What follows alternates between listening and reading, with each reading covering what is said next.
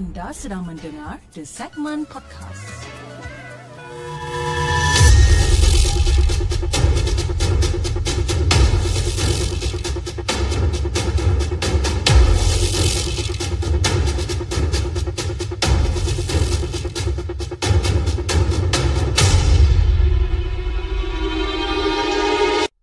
أعوذ بالله من الشيطان الرجيم بسم الله الرحمن الرحيم.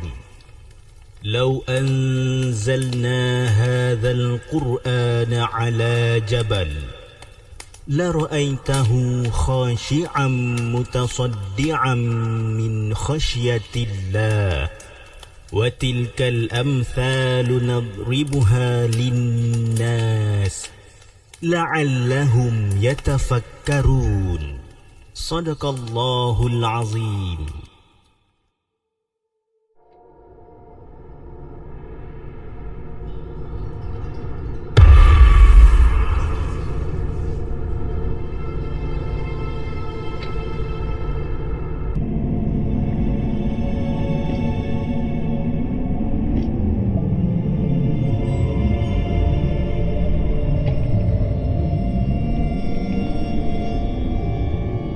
Assalamualaikum. Welcome back to the segment. Apa khabar guys?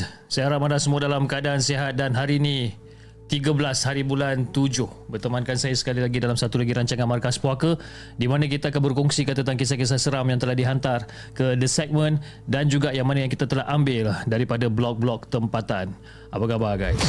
Okey, macam mana saya punya volume pada malam ini? Okey, uh, di saluran TikTok dan juga di saluran Mega yang kita ada pada malam ni, saya harap kita punya volume just nice, okey, kuat sebab semalam kita ada uh, terima beberapa komplain ataupun beberapa feedback yang mengatakan uh, saya punya suara di uh, saluran Mega dia tak berapa nak kuat sangat kan. So hopefully malam ni kita punya sound semua okey.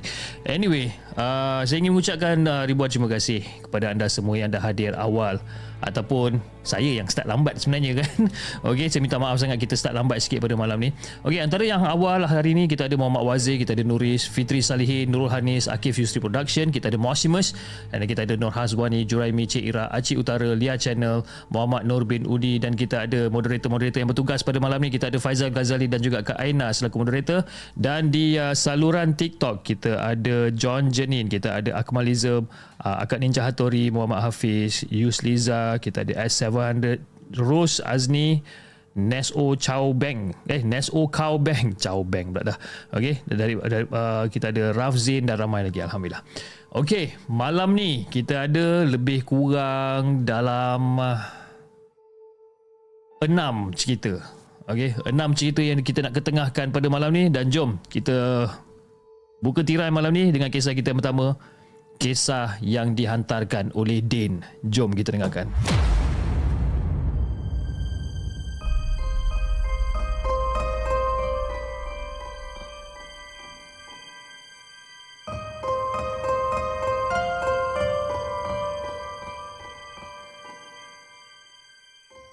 Adakah anda telah bersedia untuk mendengar kisah seram yang akan disampaikan oleh hos anda dalam Markas Puaka?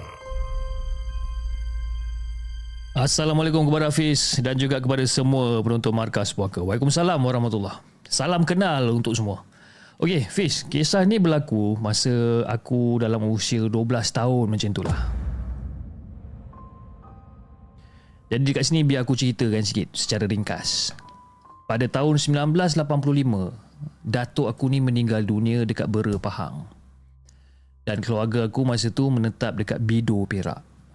Jadi bila kita orang terima berita yang menyedihkan tu, aku yang tengah bersekolah ni tiba-tiba ayah aku datang, ha, datang ke sekolah untuk ambil aku dengan adik aku. Jadi okeylah, kan? Jadi bila dalam perjalanan uh, perjalanan balik ke rumah ayah aku ni, ayah aku ni memaklumkan bahawa yang atuk aku dah tak ada lagi dah. Jadi bila dah sampai kat rumah, bila kita dah bersiap dan sebagainya, kita orang pun bertolak lah pergi ke Bera, ha, ke kampung ibu aku. Dan basically datuk yang meninggal tu adalah bapa kepada ibu aku ni. Dan Fiz, kita orang sampai agak lewat juga tau. agak lewat dan uh, pengebumian ditangguh sampailah kita orang sampai dekat dekat kampung. Jadi nak dijadikan cerita, dipendekkan cerita. Selepas selesai penge, uh, uh, ke bumi masa tu, kita orang pun baliklah rumah. Balik rumah dan masa tu hari dah menjelang malam lah. Dan semuanya bergegas, uh, bergegas ke telaga untuk mandi, untuk bersihkan diri selepas balik daripada kubur. Uh, takut, uh, takut orang kata nak mandi malam-malam memang takut. Jadi Fiz pada malam tu kami yang uh, kanak-kanak semua ni senyap je lah. Uh, kita orang senyap je malam tu dan hanya orang dewasa saja yang berbual-bual bercerita tentang saat-saat akhir atuk pada waktu tu. Uh, budak-budak zaman dulu Fiz kan. Tahun 1985, 86. Bila orang-orang tua bersembang memang budak-budak semua akan duduk diam aja. Jadi Masa tengah bersembang-bersembang Masa tu masa orang-orang dewasa tengah bersembang tu ada kat situlah macam-macam cerita lain yang berkaitan dengan Aki ha, dikongsikan ataupun Aki ni ataupun Atuk lah ha, dikongsikan dengan kita orang. Jadi Fiz, masa tu tiba-tiba lebih kurang dalam pukul 12 tengah malam macam tu ada satu dentuman yang sangat kuat kedengaran dekat atas atap rumah yang diperbuat daripada zinc macam kedepam dengar bunyi benda ni. Jadi bila dengar bunyi benda ni, semua orang macam terdiam lah masa tu.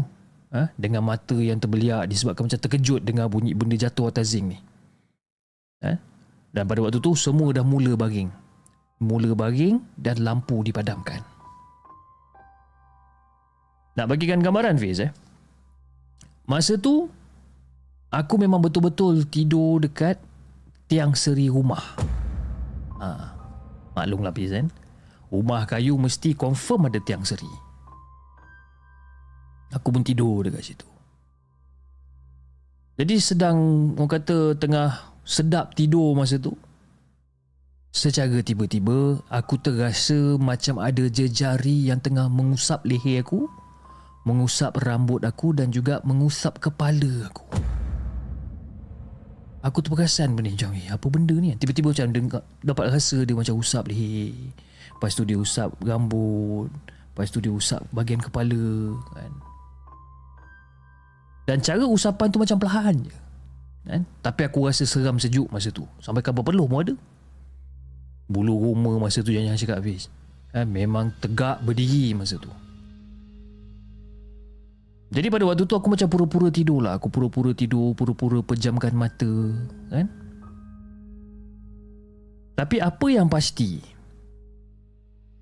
jari jemari tersebut, dia terasa amat sejuk bila kena dekat kulit aku ni. Sejuk sangat. Jadi akhirnya aku pun dah tak tahan lagi. Ha? Dan aku kumpulkan keberanian aku ni untuk buka mata dan menoleh ke arah datangnya jari jemari tersebut. Jadi bila aku buka mata pelan-pelan aku tengok sebelah kiri aku ni tak ada apa-apa yang kelihatan melainkan cahaya pelita yang sama-sama Hafiz. Bila aku tengok semua orang semua tengah nyenyak tidur Dan tak lama kemudian mak aku ni tersedar. Ha? Dia tersedar dan dia tanya kat aku, "Den, ni kenapa ni tak tidur-tidur lagi ni Den? Ha? Dah pukul berapa dah ni tak tidur lagi? Tapi masa tu aku diamkan diri je. Jadi keesokan pagi tu aku pun ceritakanlah pengalaman aku ni dekat mak aku. Ha? Jadi bila cakap dengan mak, waktu mak macam Tak apalah Din Mungkin arwah atuk datang sekejap kot nak tengok kan keluarga dia semua buat kali terakhir kot. Tak apalah. Bukannya dia kacau. Kan? Kan arwah atuk sayangkan dekat Din. Mak cakap macam ni. Sampai sekarang eh. Sampai sekarang ni aku masih lagi mencari jawapan kepada benda tu. Benar ke aku rasa benda tu ataupun sekadar mimpi je. Wallahualam. Jadi itulah Hafiz. Kisah Misteri yang aku nak kongsikan dengan Hafiz Dan juga kepada semua penonton markas puaka. Assalamualaikum.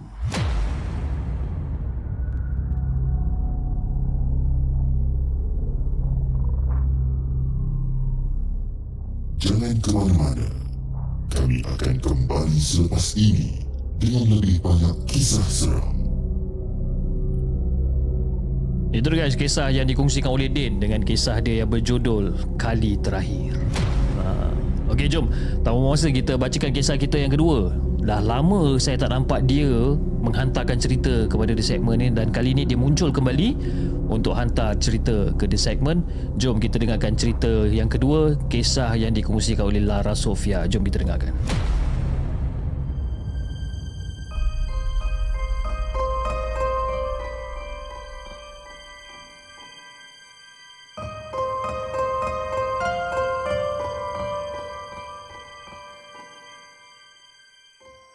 Adakah anda telah bersedia untuk mendengar kisah seram yang akan disampaikan oleh hos anda dalam Markas Puaka?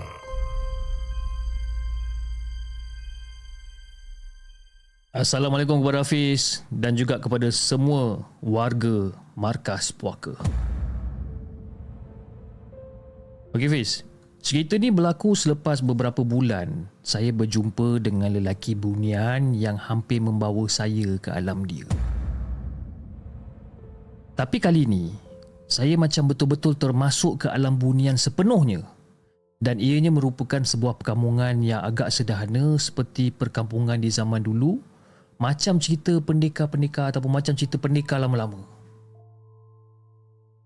Jadi cerita ni cerita ni bermula apabila saya pulang lewat daripada kerja. Masa tu daripada ofis saya lebih kurang dalam pukul 11 malam macam tu. Jadi saya pun uh, lalu lah ha, lalu dekat kawasan yang memang agak sunyi dan juga gelap pada waktu malam. Ha, disebabkan tak ada lampu jalan kecuali lampu tu berada dekat jambatan yang saya tengah lalu ni. Ataupun yang saya selalu lalu dekat satu jambatan ni, dekat situ je ada lampu. Tapi nak kata lampu jambatan tu macam terang sangat tu pun tak juga. Lampu jambatan tu seolah-olah macam ala kadar je. Eh? Malap-malap. Hanya untuk menampakkan jambatan tu eh? dan di bawah jambatan tersebut ada dua batang sungai dan hujungnya bercantum menjadi satu. Tak jauh daripada jambatan tu lah. Jadi untuk pengetahuan Hafiz dan juga kepada semua penonton di segmen, laluan sepanjang 30 km tu dikelilingi oleh kebun kelapa sawit dan bekas-bekas lombong. Jadi dipendekkan cerita, dalam perjalanan lebih kurang dalam 5 km sebelum jambatan tu, keadaan tiba-tiba menjadi terlalu gelap daripada biasa, Fish. Walaupun saya tengok dekat atas, ha, bintang dekat langit masih nampak. Ha? Bila kita tengok cerah je memang tak ada tanda-tanda nak hujan pun sebenarnya. Tapi jalan tu jadi gelap lain daripada yang lain. Jadi Fiz, bila saya menghampiri jambatan tu, secara tiba-tiba ada satu cahaya terang daripada jambatan tersebut. Saya pun macam pelik juga. Sebab apa? Sebab selalunya lampu dekat jambatan tu dia macam malam-malam je. Tapi malam tu tiba-tiba macam terang pula. Jadi pada waktu tu saya cuba perlahankan kenderaan saya ni nak tengok apa benda yang ada dekat depan ni. Kan? Tapi memang tak nampak apa-apa, hanya cahaya yang terang aja. Jadi Fiz pada waktu tu saya macam serba salah. Ha, saya nak lalu ke saya nak balik ataupun saya nak patah balik. Kan? Ini kalau patah balik ha? confirm confirm lewat punya ni kan sebab dah jauh kan confirm lewat dan bila pandang ke belakang pun memang memang gelap jalan tu kan? memang tak nampak apa-apa sampaikan orang kata pokok kelapa sawit sebelah kiri belah kanan ni pun tak nampak juga jadi masa tu perasaan macam 50-50 nak teruskan ke nak patah balik jadi bila fikirkan balik macam okey lah kan nak tak nak kena redah jugalah ke arah jalan menghubungkan jabatan yang tiba-tiba terang tu. Kan? Saya dah baca selawat. Ha? Dan saya tawakal masa tu. Tawakal teruskan perjalanan pelan-lahan ke arah jabatan tu. Dan yang peliknya, keadaan dekat sekeliling tu secara tiba-tiba dia macam menjadi satu tempat yang lain sebab apa tahu? Sebab sepatutnya dekat sekeliling jabatan tu hanya ada macam semak-semak aja. kan? Ada sungai dan semak-semak. Itu je sepatutnya. Tapi kali ni bila saya sampai dekat jambatan tu, dia macam ada satu tanah dekat bahagian bawah jambatan tu tanah, tak ada sungai dan jalan raya bertar. Dan dia seolah-olah macam jalan yang orang kata tanah merah ni. Kan? Dan yang buatkan lagi pelik bis, suasana tu dia macam tegang macam siang. Tak tahu kenapa. Dan masa tu dalam hati saya macam, eh, dekat mana pula aku ni ya? Takkan aku dah masuk alam bunian kot? Saya bercakap seorang-seorang masa tu. Dan masa tu saya tak berhentikan kereta dan saya teruskan perjalanan ke hadapan sambil perhatikan keadaan di sekeliling ni. Dan apa yang buat saya katakan ianya adalah alam bunian sebab saya baru lepasi satu pintu gerbang lebih kurang sama macam yang saya dibawa oleh lelaki bunian dulu. Pernah saya ceritakan dulu. Dan pada waktu tu saya teruskan perjalanan sambil baca selawat dan doa moga-moga jumpalah jalan keluar ni. Jadi Fiz, tak jauh daripada pintu gerbang tu. Saya dah mula macam bau wangi tau macam. Macam bau wangi. Bau wangi seperti bauan uh, kasturi dan diselangi dengan bauan makanan. Eh? Dan bau wangi itu adalah sama macam bau yang lelaki bunian tu dulu. Dan yang pelik dia, bau makanan tu dia seolah-olah macam bau lauk kenduri kahwin. Ah, ha? macam kari ayam, nasi minyak. Ah, ha? dia bau-bau macam tu tau. Dan bau makanan ni semakin lama semakin kuat.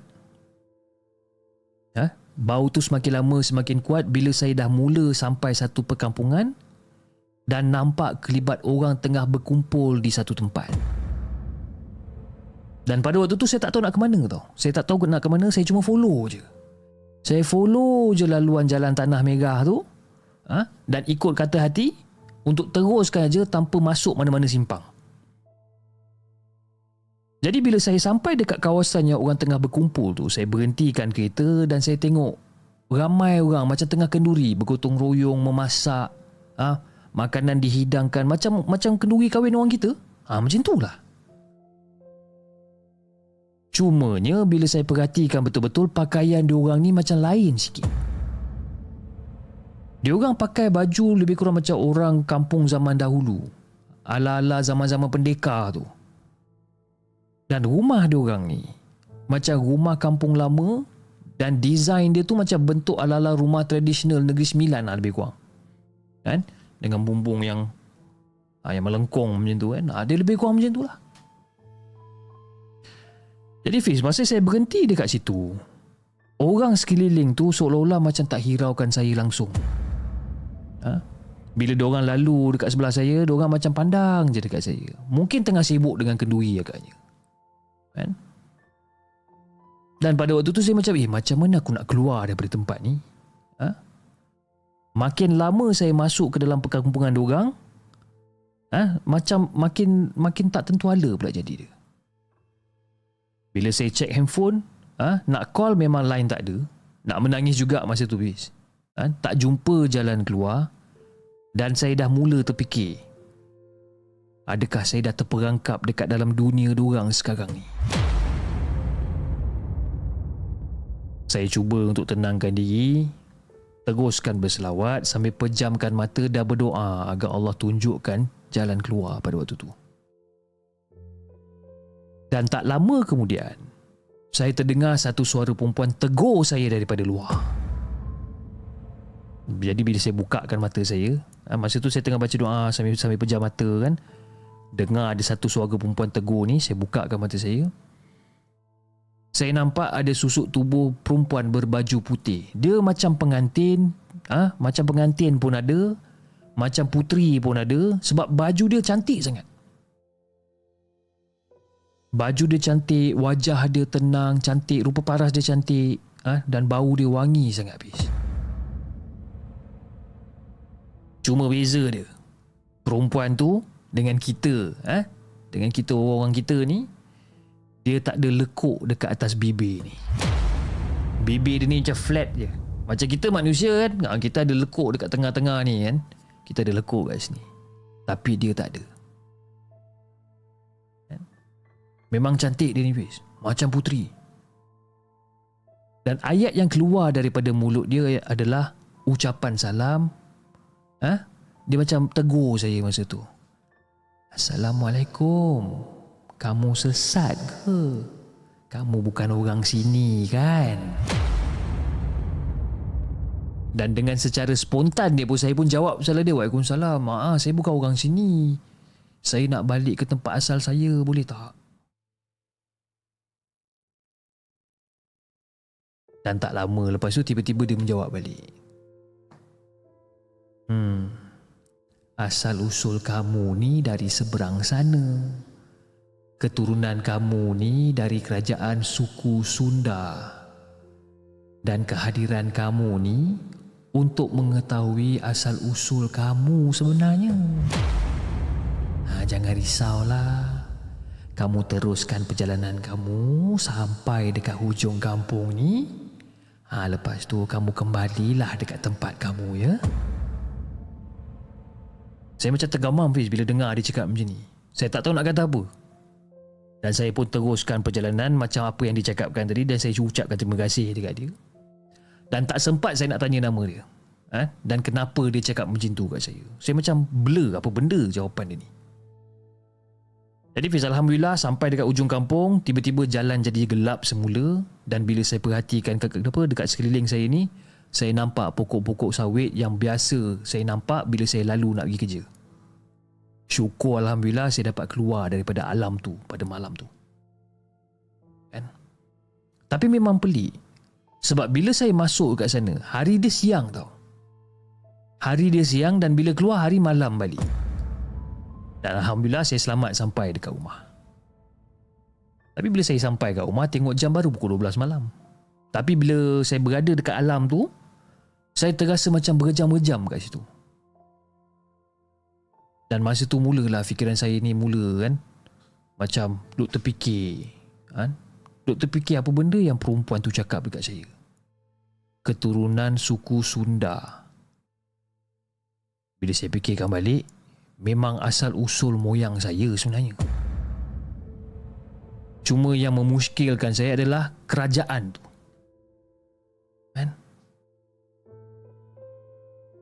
Apa maksud dia agaknya? Ada kaitan dengan bunian ke? Wallahu alam.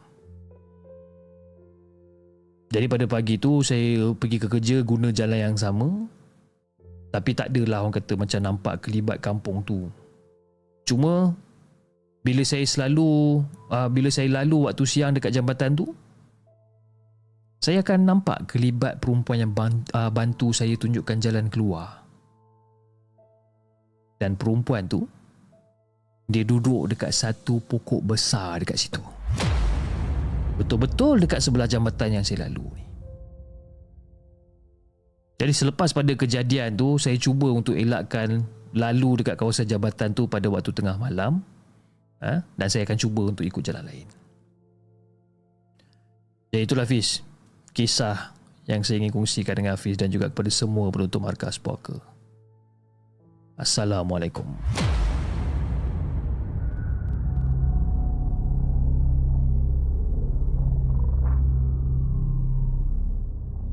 Jangan ke mana-mana. Kami akan kembali selepas ini dengan lebih banyak kisah seram.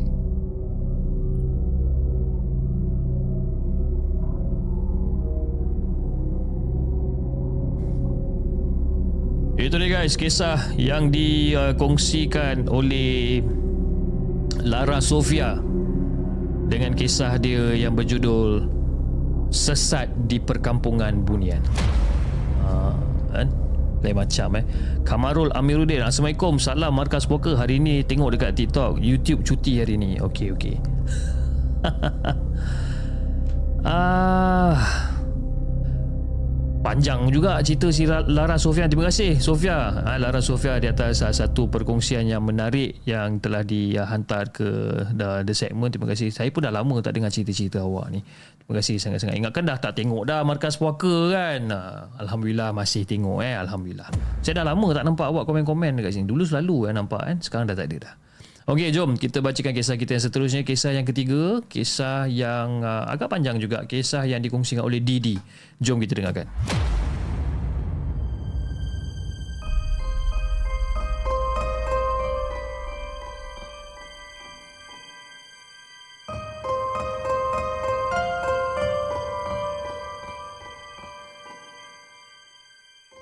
Adakah anda telah bersedia untuk mendengar kisah seram yang akan disampaikan oleh hos anda dalam Markas Puaka?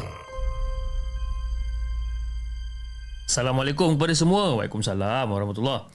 Okey, Fish. Uh, pada 5 hari bulan Julai tahun 2022, saya pergi ke daerah Sepang untuk berjumpa dengan seorang kawan sebabkan ada urusan.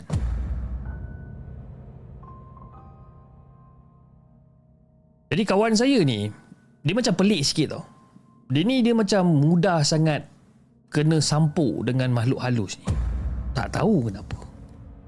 Mudah sangat dia ni selalu kena sampuk. Dan saya pun dah sedia maklum dah dengan keadaan dia sebenarnya. Dan saya memang dah sedia maklum. Kan? Bukan benda yang baru bagi saya sebenarnya. Jadi saya tak ada dah terkejut sangat kan. Tiba-tiba kalau macam tengah bersembang dengan dia, tiba-tiba dia berubah watak.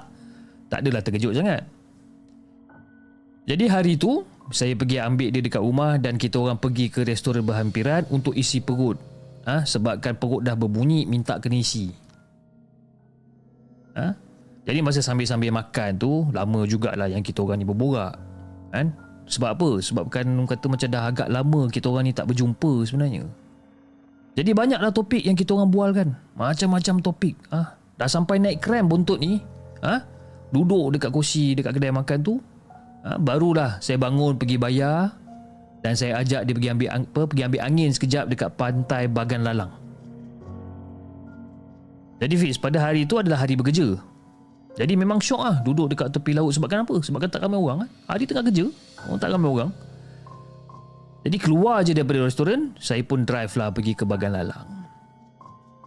Dan waktu drive, memang saya suka dengar lagu yang saya mainkan daripada USB drive dekat player kereta saya ni. Kadang-kadang lagu nasyid, kadang-kadang lagu orang putih, kadang-kadang lagu Melayu, soundtrack, instrumental, macam-macam lah. Macam-macam lagu lah. Ikut sedap anak tekak saya je lah. Jadi Fiz, masa tengah drive pergi ke Bagan Lalang tu, waktu tu tengah dengar lagu nasyid Hafiz Hamidun. Ha? Hasbi Robi lagu dia. Jadi bila sampai je dekat satu tempat, waktu saya tengah drive ni, tiba-tiba kawan kawan apa kawan saya ni membebel. Jadi, kau tutup lagu ni dia aku tak suka dengar lah lagu ni. Tiba-tiba kau, kawan saya ni cakap macam ni, dia kata dia tak suka dengar lagu tu. Masa tu saya dah agak dah, dia ni mesti kena sampuk ni dia cakap kan. Mesti ada setan yang dah masuk dekat kawan ni. Ya, nasyid zikir dah tentu-tentu lah setan tak suka kan. Lepas tu saya pun tanyalah balik. Eh, kau ni. Kenapa kau tak suka pula lagu macam ni? Eh, aku kata aku tak suka. Aku tak suka ah.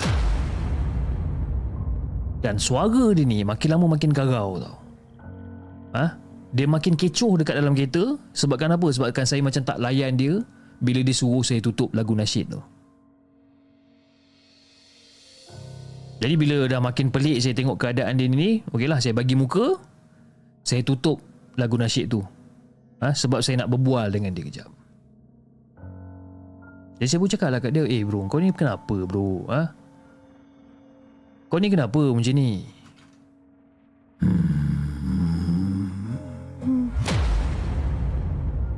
Dengar tiba-tiba dia macam ni. Terus saya tanya dia soalan lain pula. Eh Yang kau ni apa hal kau masuk kereta aku ah? Aku masuk kereta kau Aku lalu dekat sini Kau yang pula yang tiba-tiba yang kau nak lalu Hmm. Aku tengok kawan kau ni macam senang je Aku nak masuk Aku masuk lah Dia cakap macam tu. Oh, macam tu ke? Tapi aku nak tanya kau lah, kau tengah buat apa sebenarnya tadi eh? Dan masa tu saya dengar lah dia duduk bebel pokpek-pokpek dia bebel kan. Dan ada percakapan dia yang saya faham dan ada yang tak jelas sebabkan dia ni cakap laju tau. Ha, cakap laju Macam ada yang saya faham, ada yang saya tak saya tak, saya tak faham. Tanya dia balik. Eh, aku tak faham lah apa benda yang kau cakap ni. Cuba kau cakap slow sikit boleh tak? Ha? Kau cakap laju-laju macam ni susah aku nak faham kau tahu tak? Jadi lepas saya dah cakap macam tu je, barulah dia perlahankan sedikit percakapan dia ni. Dia orang ni macam orang juga. Ha? Dalam banyak keadaan kan, kalau kena dengan cara, kenapa kalau kena dengan cara, orang boleh je bercakap dengan kita elok-elok. Kan? Jadi lepas saya dah suruh dia bercakap dalam keadaan slow ni, dia pun cakap lagi sekali. Eh, aku sebenarnya tengah tunggu nak makan darah tadi. Darah? Darah apa pula kau nak makan ni? Darah dari orang aksiden. Oh, darah orang aksiden. Ada orang aksiden ke tadi? Tak ada. Tapi aku lapar ni. Eh, ni aku nak tanya kau ni. Kan, kau kata kau lapar kan? Kau pernah ke buat orang aksiden? Ha?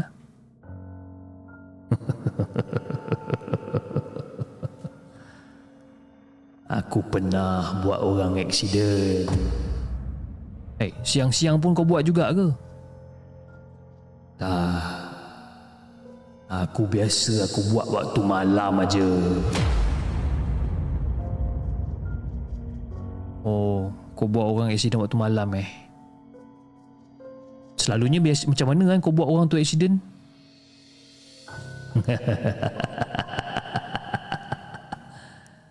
Engkau betul ke kau nak tahu ni? Eh, betul lah aku nak tahu. Ceritalah macam mana kau buat orang tu aksiden. aku tutup mata dua orang. Aku tutup mata dua orang bagi dua orang tak nampak jalan. Oh. Habis tadi tu kat situ tu tadi banyaklah kawan-kawan kau kat tepi jalan tu. Eh. Banyak? Tapi aku nak tanya kau eh. Kenapa dalam banyak-banyak kawan kau, kau aja yang masuk kat dalam kawan aku ni? Cuba cerita sikit. Sebab aku yang paling dekat dengan kereta kau. Eh. Ada orang cakap, ada orang cakap kalau perah limau dekat darah orang aksiden ni, eh? Kalau kalau kita perah limau ha, dekat darah orang aksiden, Nanti tempat tu bergantu Betul ke? Aku sajalah nak tanya Betul ke? Masa tu sambil-sambil saya masih tengah drive kereta lagi lah. Tanya dia Betul ke? Ada orang cakap kalau perah rimau dekat darah orang mati aksiden ni Ataupun orang aksiden ni Nanti tempat tu bergantu Betul ke? Betul Macam aku orang tak payah perah limau pun Tapi Kalau orang pula perah limau dekat darah setan jenis lain yang datang. Ha, dia seolah-olah macam kau panggil dia lah. Seolah-olah macam dipuja macam tu. Ha? Yang datang tu selalunya setan tu dia kuat sikit. Jadi Fiz daripada apa daripada kita orang bersembang ni banyak jugalah yang ilmu yang aku baru tahu daripada si setan ni. Oh, macam tu ke? Hmm, yelah. Hmm, aku nak keluar lah. Lah, cepatnya kau nak keluar, kau nak pergi mana ni? Tak tahulah. Aku tak selesa lah duduk dalam badan kawan kau ni. Badan aku rasa gatal-gatal. Kenapa jadi macam tu, Pis? Sebab kawan saya ni Dia ni memang jenis yang kuat beramal Selalu selawat Jadi Bila setan-setan ni masuk dekat dalam badan dia Dia orang ni macam tak tahan lama tau Cepat je nak keluar Tapi jangan tanya saya Kenapa kawan saya ni Walaupun kuat beramal Setan masih senang masuk dekat dia Mungkin atas sebab-sebab tertentu yang saya tak boleh nak jelaskan. Biarlah rahsia benda tu. Jadi setan tu pun setuju nak masuk Islam. Dia setuju nak masuk Islam. Saya saya ajar dia mengucap. Lepas tu dia keluar. Jadi dah keluar setan tu barulah saya sambung balik berborak dengan kawan saya tu. Kacau daun betul cakap dia kan. Jadi dalam setengah jam jugalah. Dalam setengah jam juga kita orang drive kan. Sambil-sambil drive sambil-sambil sembang tu sampailah dekat Bagan Lalang. Jadi bila sampai dekat Bagan Lalang ni, saya pun park kereta. Dan bila saya park kereta, kita orang pun berjalan sikit lah menghala ke pantai ni. Jadi Fiz, masa tengah berjalan tu, kawan saya tunjuk satu rumah tinggal. Jarak dia lebih kurang dalam 500 meter daripada kita orang ni. Eh bro, tu ah. Kau nampak tak tu? Ah, nampak? Tu banyak dekat situ tu. Dan masa dia tunjuk rumah tu pun saya dah terfikir lah kan? Ini confirm rumah ni memang banyak benda yang menghuni kat situ kan Silap-silap kejap lagi ada je yang datang Dan tak lama lepas tu Fiz Eh hey, Jomlah pergi rumah aku. Eh nak pergi rumah kau nak buat apa? Rumah kau buruk. Eh rumah aku cantik lah. Yelah rumah kau cantik bagi kau cantik rumah tu. Banyak ke kawan kau duduk kat situ? Banyak. Jadi Fiz masa tu tengah sambil-sambil tengok rumah yang jarak dia lebih kurang dalam 500 meter daripada kita orang ni Tengah sambil-sambil tengok rumah ni Aku tanya dia balik Eh aku nak tanya kau ni Rumah tu siapa punya sebenarnya? Ha? Ataupun itu rumah apa sebenarnya? Oh rumah tu rumah peranginan. Oh, patutlah besar semacam rumah tu eh. Rumah perkara, apa peranginan rupanya.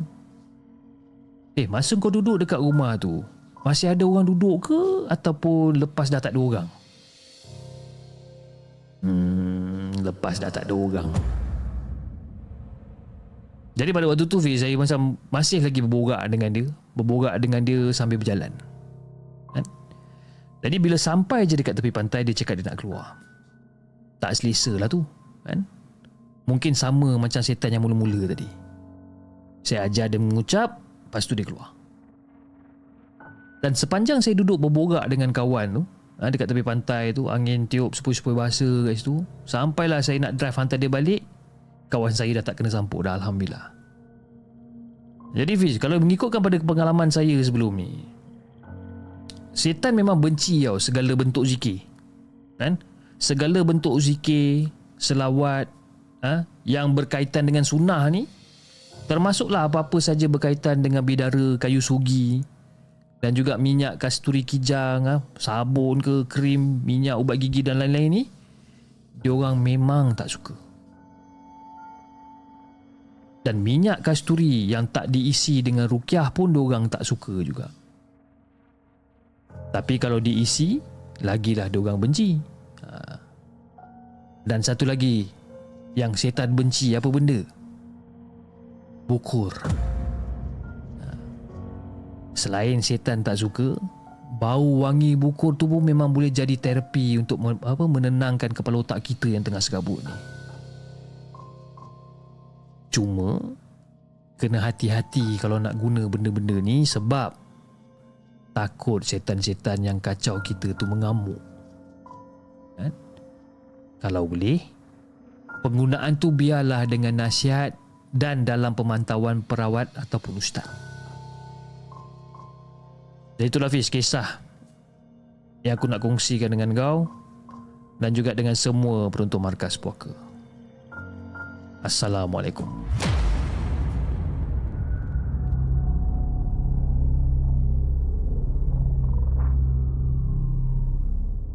Jangan ke mana-mana. Kami akan kembali selepas ini dengan lebih banyak kisah seram. Itu dia guys, kisah yang ketiga, kisah yang dikongsikan oleh Didi dengan kisah dia berjudul Benci Zikir dan Selawat. Nah. So now, sekarang anda dah, anda dah tahulah kan kenapa saya suka pasang bukur kat rumah saya ni ataupun dekat dalam bilik bilik saya ataupun studio saya ni. First of all, macam apa yang dicakapkan tadi tu lah, kan? Benda ni dia tak suka bau bukur kan memang Diorang memang tak suka lah benda ni Lagi satu Dia boleh jadi macam satu terapi Dan juga untuk saya tenangkan kepala yang tengah serabut ni. So Memang most of the days Most of the night Memang saya akan pasang bukur lah kan? Macam tadi pun Tadi pun saya dah pasang Tapi dah takkan nak pasang lagi kan? Nanti kan berkepuk pula dalam bilik ni Tak boleh napas satu hal pula. Okay Ui cerita nombor empat ni boleh tahan juga ni. Dia punya tajuk pun macam menyeramkan je ni. Okay jom kita dengarkan cerita kita yang keempat. Cerita yang dikongsikan oleh Khadizah eh? Khadizah Khadizah jom kita dengarkan cerita daripada Khadizah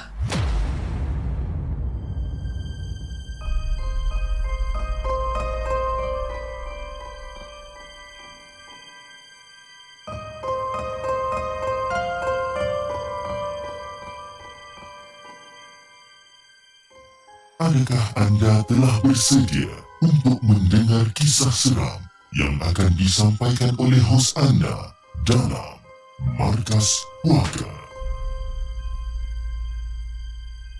Assalamualaikum, salam sejahtera kepada Hafiz dan juga kepada semua pendengar Markas Puaka. Waalaikumsalam warahmatullahi Pada tahun 2001, ha, ada satu malam tu, saya bermimpi. Saya mimpi apa tau? Saya mimpi ada seorang lelaki tua. Seorang lelaki tua misteri. Eh? Seorang lelaki tua misteri ber, uh, berjubah putih. Berdiri dekat luar dapur. Wajah dia ni tak jelas, Pis. Sebabkan dalam keadaan gelap pada waktu tu. Dan lelaki misteri tersebut, dia menghulurkan satu bekas macam balang tau. Macam dekat dalam balang ni, dia menghulurkan bekas tu kepada saya dan lelaki tu pun cakap Gadiza Nah ambil ni. Yang ni Kamu simpan betul-betul. Yang ni adalah Air bekas mandian mayat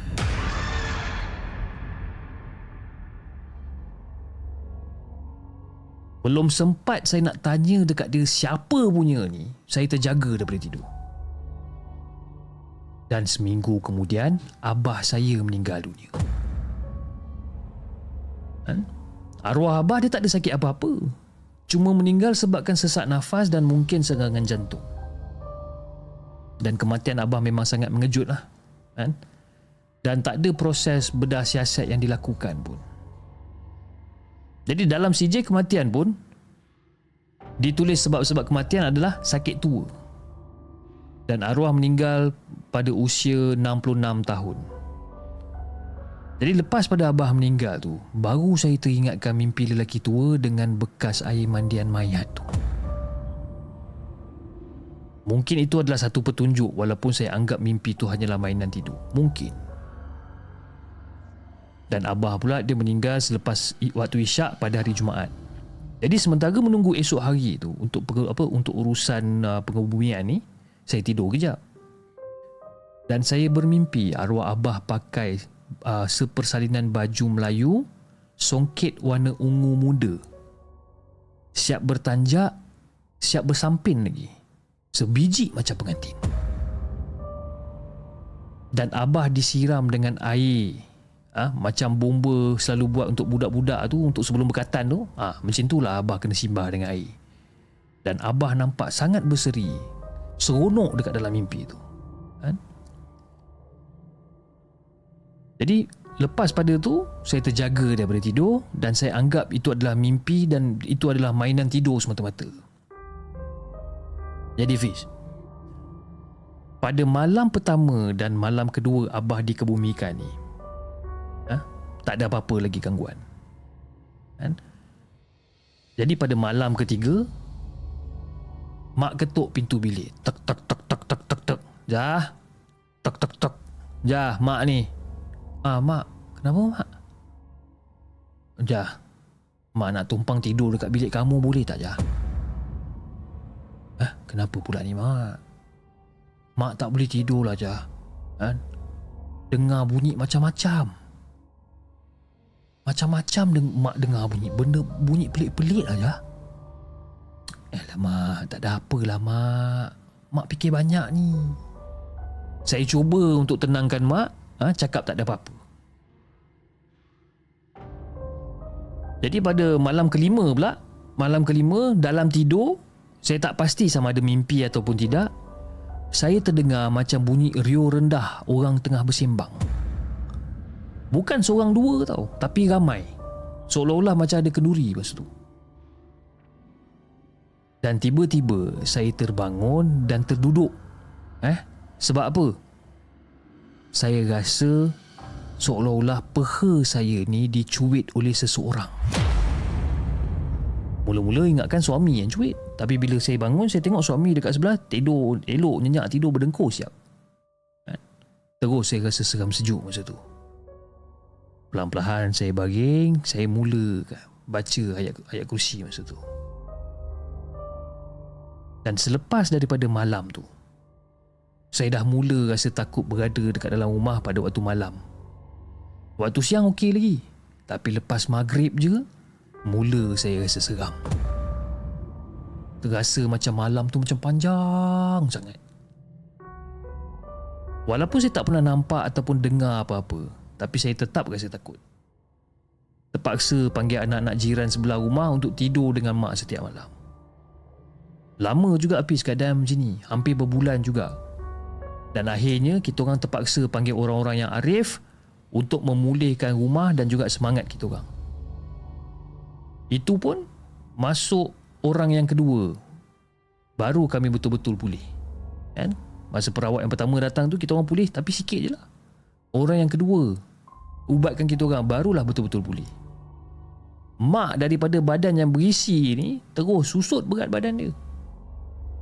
Dan orang-orang cakap semangat mak dah hilang sebenarnya. Jadi Fiz, walaupun cerita ni tak adalah macam menyeramkan sangat, tapi bagi saya cerita ni memang sangat-sangat memberi kesan dekat saya dengan dengan dengan keluarga saya. Mungkin sebab saya memang tinggal dengan mak abah daripada bujang sampailah berkahwin kan. Sehinggalah mereka meninggal. Perasaan tu kuat sangat. Tapi Alhamdulillah, saya tak pernah lagi nampak ataupun dengar benda-benda yang menakutkan. Minta dijauhkan lah. Sebabkan apa? Sebabkan saya ni macam lemah semangat orang dia. Jadi itulah coretan, sedikit coretan daripada saya Dan saya minta maaf kalau katakan kisah ni tak menyeramkan. Assalamualaikum.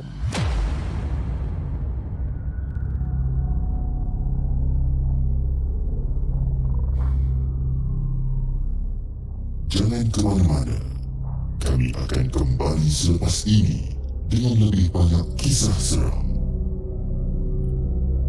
Okey guys, itu dia kisah yang keempat. Kisah yang dikongsikan oleh Kardiza dengan kisah dia berjudul Air Mandian Mayat. Bila kita dengar air mandian mayat ni pun kita dah seram eh.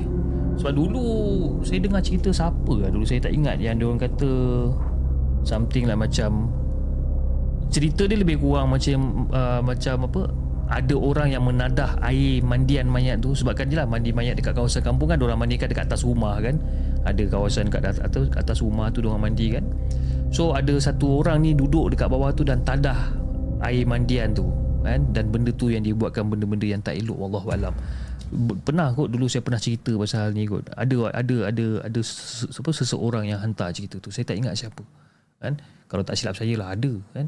Okey jom kita bacakan kisah kita yang seterusnya kisah yang kelima. Chip garuk kepala tapi pakai topi. Macam mana tu? Biasalah kan?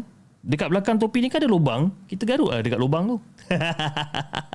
Kita garuk lah dekat lubang tu kan? Dekat atas ni susah. Itu kira okey kalau saya garuk dekat atas topi tau. Kalau saya garuk dekat atas ni dekat atas headphone ni garuk dekat telinga macam ni tak ke lagi pening kepala kan? Mungkin kisah abang adat. Ah mungkin juga kan? Saya pun tak ingat lah Okey. Sambung sinilah pula tadi lepak kat TikTok. Nur Zulita. Okey. Alright, jom kita bacakan kisah kita yang kelima. Kisah yang dikongsikan oleh Faiz. Jom kita dengarkan.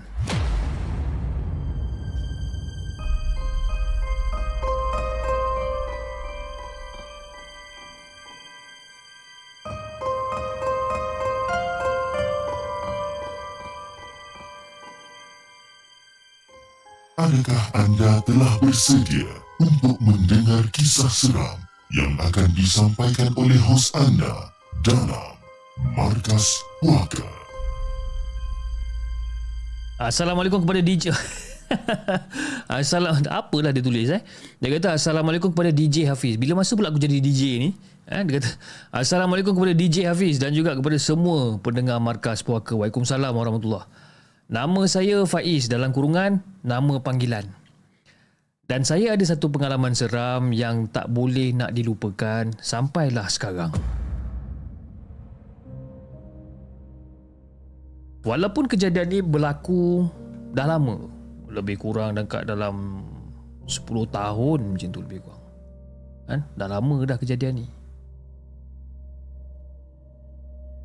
Jadi semasa perkara tu berlaku, saya sedang dalam perjalanan pulang dari Johor ke Pontian bersama seorang rakan saya ni.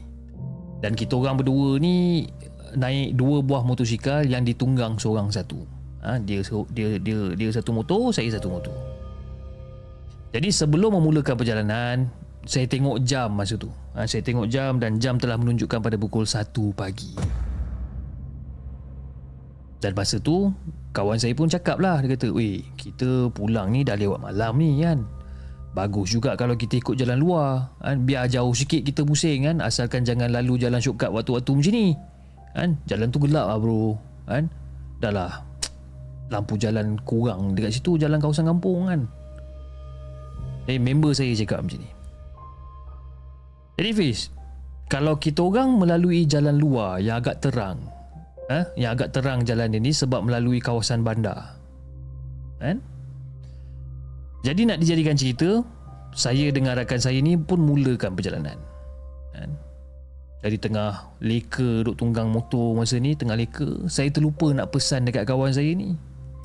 Dan masa tu ah eh, sorry saya pun terlupa pesan kawan saya ni.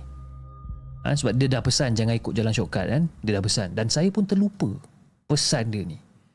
Dan pada masa tu saya pun telah membelok ke arah jalan shortcut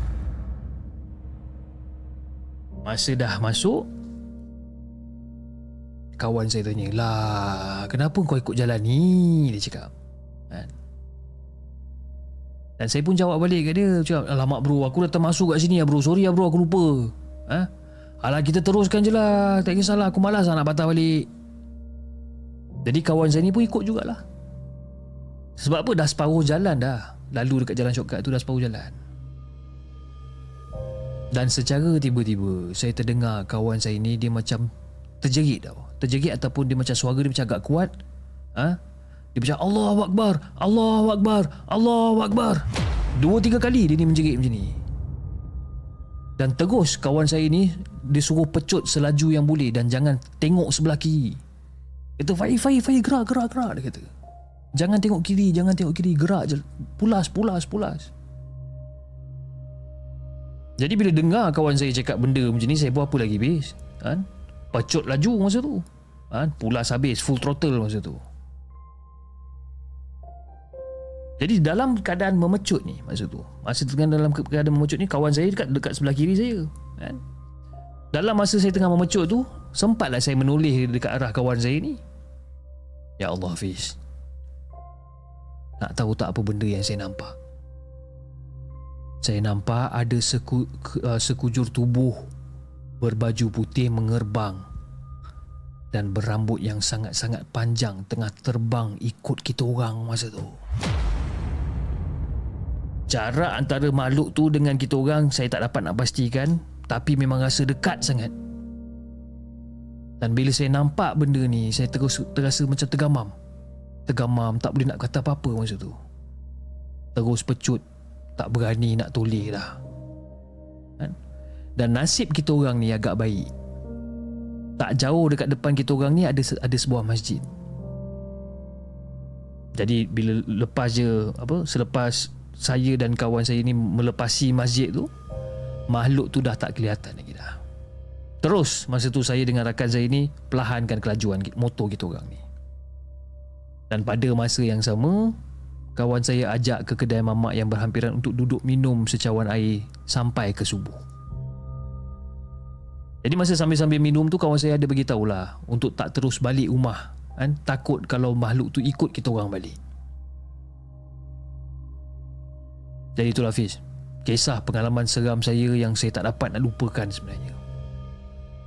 Terima kasih kepada Hafiz Kerana sudi untuk ketengahkan pengalaman seram saya ni Selamat malam dan Assalamualaikum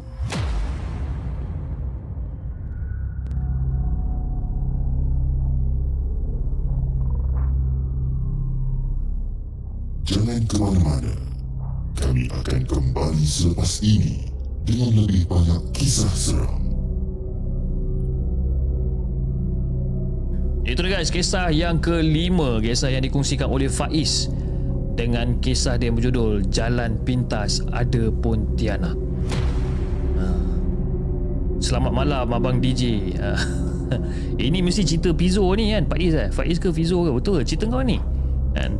Terima kasih kerana Sudi untuk menghantarkan kisah seram Dekat dalam channel The Segment. Okay Anyway Sebelum saya bacakan kisah kita yang terakhir pada malam ni Saya ingin mengucapkan ribuan terima kasih kepada anda yang lagi setia Masih lagi setia menonton rancangan Markas Puaka pada malam ni Dan antara yang telah menyumbang melalui super sticker, super chat dan TikTok gift pada malam ni.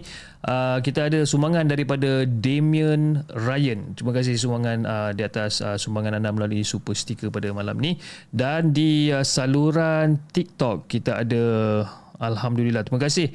Uh, Always Be di atas sumbangan besar yang telah anda berikan melalui TikTok gift daripada FZ Shakir kan? Fish Shakir terima kasih di atas sumbangan. Daripada Modelin terima kasih Modelin okey daripada Muhammad Ashraf Casterno. Oh nama kan Caster, Casterno ni dia adik-beradik Castello ke apa?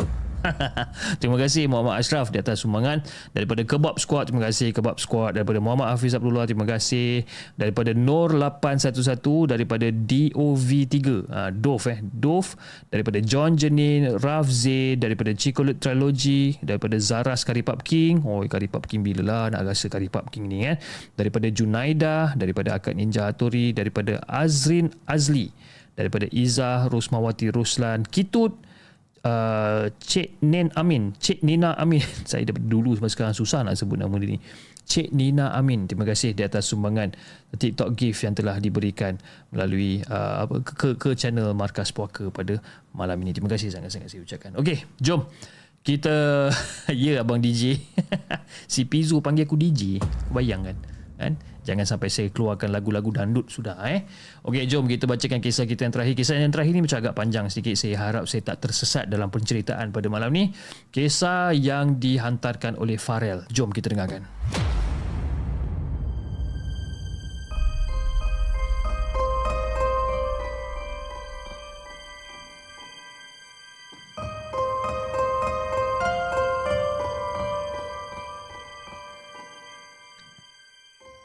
Adakah anda telah bersedia untuk mendengar kisah seram yang akan disampaikan oleh hos anda dalam Markas Puaka?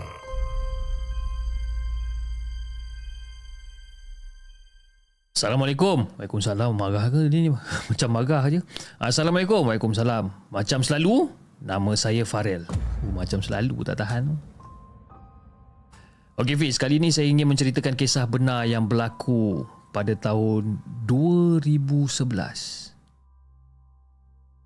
Kisah benar ni, 2011. Dekat mana? Dekat rumah sewa saya yang terletaknya di Kota Tinggi. Jadi pada masa ni Fiz, saya masih lagi uh, bekerja di hospital Kota Tinggi dan menjalankan perkhidmatan rukyah secara sambilan. Dan tak ramai yang tahu akan kebolehan saya ni kerana tugas hakiki saya memang terlalu banyak menyebabkan masa rehat saya ni agak kurang. Ha? Hanya rakan rapat je yang tahu dan mereka jugalah yang memperkenalkan saya kepada pesakit-pesakit yang ingin mendapatkan rawatan rukyah. Okey Fiz. Berbalik pada cerita utama saya ni. Salah seorang daripada rakan telefon saya pada waktu malam kerana ada hajat katanya. Kan? Jadi saya pun tanya dia Eh shit kenapa kau nak jumpa aku shit Sambil-sambil saya bertanya dia Sambil-sambil menjemput dia duduk dekat sofa. Varel macam ni Varel. Dan masa tu Si Rashid keluarkan sesuatu daripada pouch milik dia ni. Farel macam ni Farel Aku nak tolong kau buangkan benda ni lah Farel. Si Rashid ni dia meletakkan satu bungkusan kain dekat atas meja kopi. Dan bungkusan kain ni, ha, bungkusan kain kuning ni agak tebal. Saya tengok je bungkusan ni, apa benda ni. Dan saya pun toleh balik ke arah Rashid. Eh Syed, apa benda ni Syed? Tak Faril, kau tengoklah dulu. Mengeluh panjang saya masa tu, Bis. Ha? Mengeluh panjang saya pada waktu tu dan saya pun mengambil bungkusan kain kuning tersebut dan saya buka bungkusan tu pelan-pelan. Jadi Fiz, di dalam lipatan terakhir apa yang saya nampak terdapat satu kantung kain hitam dan saya pun terus keluarkan isi dia. Keluarkan, eh ya Allah, apa benda ni Rashid? Sambil saya merenung tajam dekat botol kecil ni. Ni apa benda ni? Farel. Farel aku tak tahu Farel. Ada orang bagi kat aku suruh simpan. Bagus katanya. Hei, Rashid, engkau ni tak tahu ke engkau malu nak cakap ni? Ha? Farel betul Farel aku tak tahu. Eh, nampak sangat kau ni bohong dengan aku kan? Ha? Buat apa kau ambil minyak dagu ni? Ha, aku Aku kilaf Farel Sambil-sambil dia menutup muka dia Sambil-sambil menangis masa tu Dan pada waktu tu saya biarkan je si Rashid ni menangis Dan fikiran saya sedikit keliru ha? Kenapa rakan saya ni ambil minyak dagu? Adakah kerana perempuan yang dia suka tu? Pening kepala saya nak fikir pis Eh Rashid ni aku nak tanya kau ni Ha? Bila kau ambil benda ni?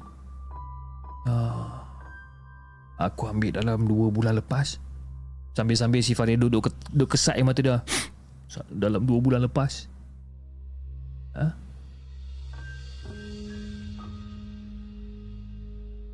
Apa nak jadi dengan kau ni, Syed? Tapi aku tak pernah bagi makan lagi. Si Rashid cakap macam tu. Ya, itu aku tahulah. Kan? Hah? Engkau tahu? Si Rashid tanya. Engkau tahu? Dan pada waktu tu saya menghelakan nafas panjang ha, sambil menuding ke arah pintu pagar rumah saya. Dan bila Rashid menoleh, menoleh ke arah kawasan yang saya tunjukkan tu dan dia macam menjerit kecil tau dan sambil ketawa pada waktu tu dia macam kau ambil benda ni tapi kau takut dengan tuan dia.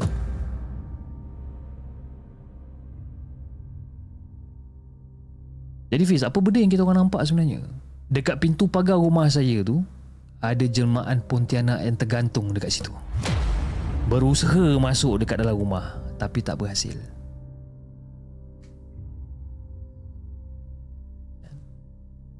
Dan Pontianak tu sentiasa memanggil nama Rashid. Kadang-kadang dengan nada yang manja. Kadang-kadang marah. Ha? Macam-macam lah. Kan? Kadang-kadang macam tak ada perasaan punya. Dan pada waktu tu, saya cakap dengan Rashid, ah, Rashid, tu lah, Bagilah benda tu makan Syed. Memekak aja dia kelaparan tu. Eh hey, Kau ni Faren Kau dah gila Eh hey, Aku pula yang gila. Dah tu Engkau ambil benda ni tak gila Jadi si Rashid terdiam masa tu. Ha? Terdiam terkaku dia kat situ. Dan Rashid mengeluh panjang. Minta maaf atas kekasaran dia sebentar tadi tapi sebenarnya saya tahu bis. Ha? Rashid menengking tadi tu adalah kerana dia terlalu stres. Jadi saya pun teruskan jugalah membebel dekat dia. Dan Rashid ni duduk mengangguk lah beberapa kali. Jadi dalam masa yang sama saya pun tanya dekat dia. Jadi kau nak buat aku, uh, kau nak buat apa sekarang ni Syed? Ha? Kau nak buat apa sekarang ni? Ha? Apa yang kau nak sekarang ni? Kau tolong aku buang benda ni Farel. Boleh tak? Tolonglah aku Farel. Kau buanglah benda ni Farel.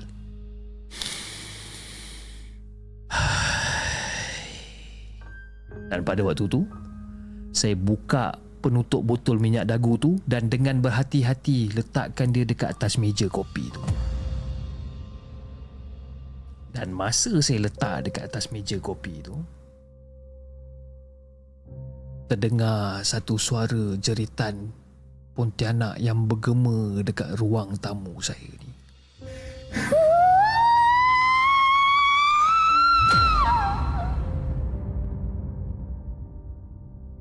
Aku nak Rashid. Aku nak Rashid. Tolong bagi aku makan. Rashid, kau dah janji Rashid. Kau dah janji nak bagi aku makan Rashid.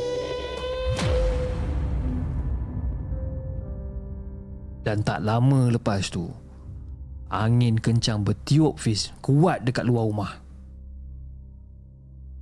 Dan bila angin kencang tu tiup dengan keadaan yang sangat kuat Hilaian Pontianak tu memang membingitkan telinga saya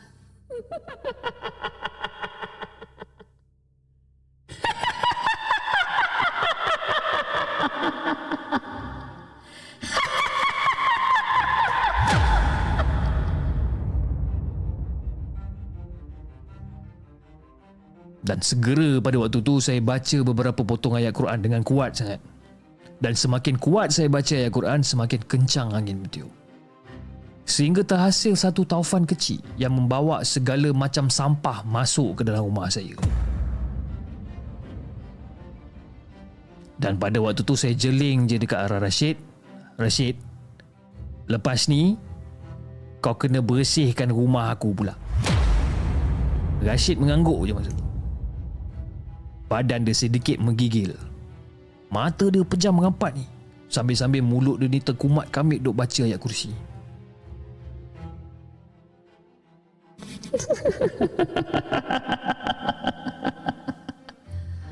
Aku tak nak balik. Rashid, kau sayangkan aku kan Rashid?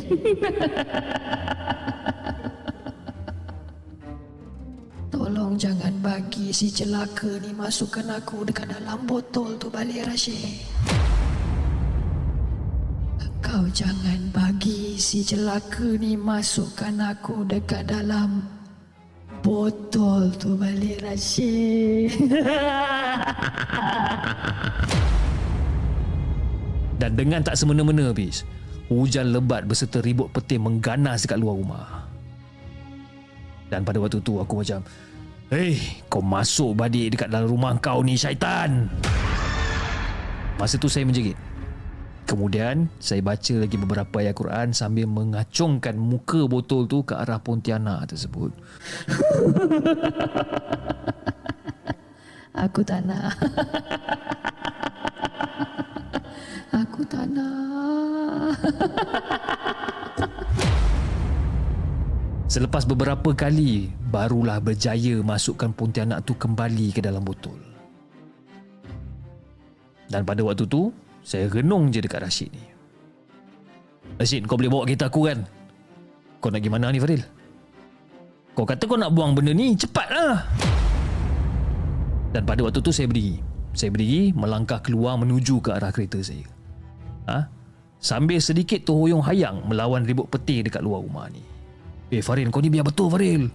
Rashid menarik tangan saya sebelum menolak saya masuk ke dalam kereta. Eh Faril, kita nak ke mana ni Faril? Dan pada waktu tu, Rashid memandu perlahan kita saya ni. Dan pandangan dia sedikit terjejas akibatkan hujan yang terlampau lebat ni. Jadi apa yang kita orang nampak dekat luar seperti susu tumpah daripada awan. Lebat tau. Memang sangat lebat. Ah Faril, uh, Rashid. Jambatan satu kilometer daripada kedai rumah.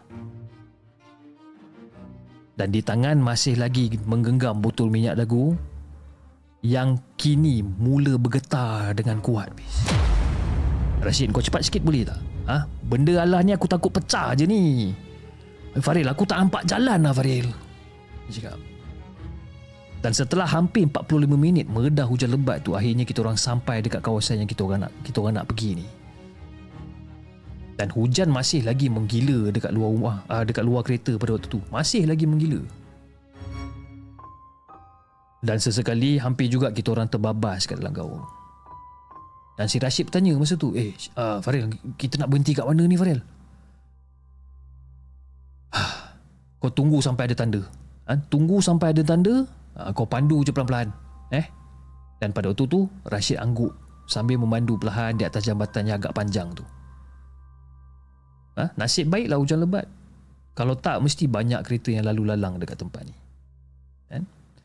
Jadi dengan tak semena-mena, keempat-empat tingkap kereta ni tiba-tiba terbuka dengan sendirinya. Dan hampir juga Rashid membawa kita orang ni jatuh daripada jambatan disebabkan terkejut. Dan nasib baik jugalah saya sempat memegang steering kereta tu agar kereta tak terbabas. Dah dah dah Rashid, Rashid, dah dah dah. Kau berhentikan kereta kat sini kau ikut aku. Dan si Rashid segera tekan brek dia. Dan dengan teragak-agak melangkah ke arah saya berdiri dekat tepi jambatan pada waktu tu. Dan masa pada pada waktu tu Fish, tangan saya ni macam sedikit menggigil tu semasa saya serahkan botol minyak dagu tu kepada Rashid. Hujan masih lagi menggila membasahi kita orang berdua ni. Kemudian saya mengajarkan Rashid ungkapan pembatalan perjanjian sihir dan Rashid mengikuti bacaan saya. Saya arahkan Rashid untuk mencampakkan botol tu dekat tengah-tengah sungai yang tengah deras ni dekat bawah kita orang ni. Dan Rashid buat benda tu. Man masa nak buang ni? Masa si Rashid nak buang Botol minyak dagu ni? Hilayan tawa perempuan Mengiringi balingan Rashid tu Rashid baling Dengar suara menyilai tu Sehinggalah satu tangan hitam berbulu muncul daripada dalam air mencapai botol minyak dagu tu. Dan tangan tu dengan perlahan tenggelam kembali ke dalam air. Dan secara tiba-tiba hujan yang menggila tadi tu berhenti. Dan keadaan sekitar tu jadi tenang. Bagaikan tak ada apa-apa yang berlaku. Jadi bila dah jadi macam ni, saya pun cakap balik dekat Rashid. Dah, Rashid. Dah settle lah. Sekarang kau belanja aku mi goreng dekat kedai rumah. Boleh? Jadi saya pun melangkah pergi meninggalkan Rashid yang masih lagi berdiri kaku dekat tepi jambatan. Jadi Fiz, bila setiba je kita orang dekat kedai rumah, semua mata pelanggan dekat kedai rumah tu merenung ke arah kita orang. Dan masa tu saya buat-buat tak tahu je. Ha? Saya buat-buat tak tahu je dengan apa benda yang berlaku dan terus panggil Umar untuk pesan makanan. Jadi si Omar datang ke meja. Bila Omar datang ke meja, eh bro, apa benda yang korang dah buat ni bro? Dan Rashid menyampuk, buat apa bro? Dan saya membiarkan mereka bersoal jawab sehinggalah ha?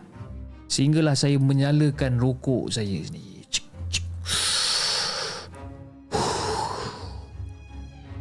Jadi si Omar cakap, eh kenapa korang dua ni basah lencun bagai ni? Ha? Sampaikan kereta Farel tu pun aku tengok basah tu lah. Apa hal? apa benda kau ni ma? Ha? Si Rashid jawab. Apa benda kau ni ma? Kan tadi hujan lebat. Memanglah basah. Hujan lebat? Bila masa ada hujan ni? Ha? Dan pada waktu tu saya menghembuskan asap rokok sambil menjeling ke arah Rashid.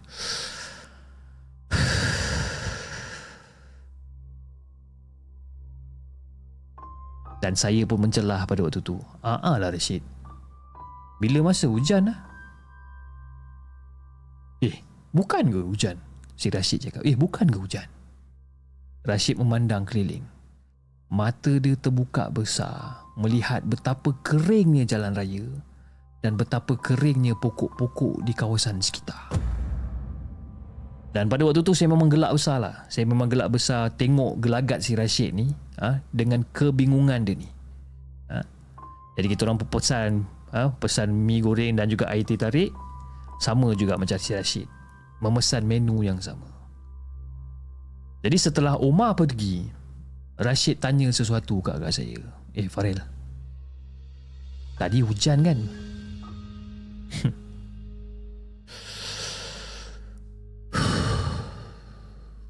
Memang hujan Syed.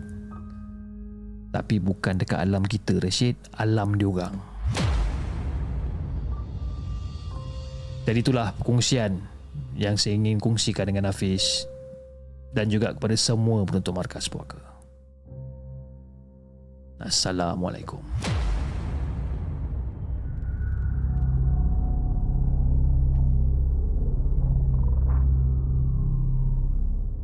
Jangan ke mana-mana. Kami akan kembali selepas ini dengan lebih banyak kisah seram. Itu dia guys Kisah Yang dikongsikan oleh Farel Dengan kisah dia berjudul Minyak Dagu Kisah dia ni kan Kisah Farel ni Kalau kita buat short movie Mesti best kan Selamat datang kepada Sate YS Utara eh? Dia kata first time datang tengok live kan Terima kasih sangat-sangat uh, Diucapkan kepada Sate YS Utara uh, Kerana sudi untuk Singgah di dalam channel Markas Puaka pada malam ni.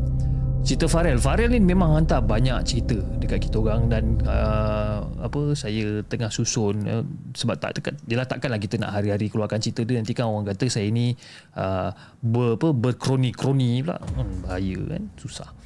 Uh, terima kasih Farel lagi sekali di atas satu perkongsian yang menarik uh, menarik perkongsian yang menarik menarik berkenaan dengan minyak dagu eh the best the best part about cerita Farel ni dia uh, buat susunan dia dan juga dia punya skrip-skrip yang dia dia susun ni memang sangat cantik. Jadi bila saya baca pun saya rasa tak takut lah. Bukan tak takut apa tak takut tak takut. Orang kata uh, tak takut kalau katakan tersesat. Uh, dia macam tu lah. Macam confident lah. Kita baca macam, macam agak confident sikit kan.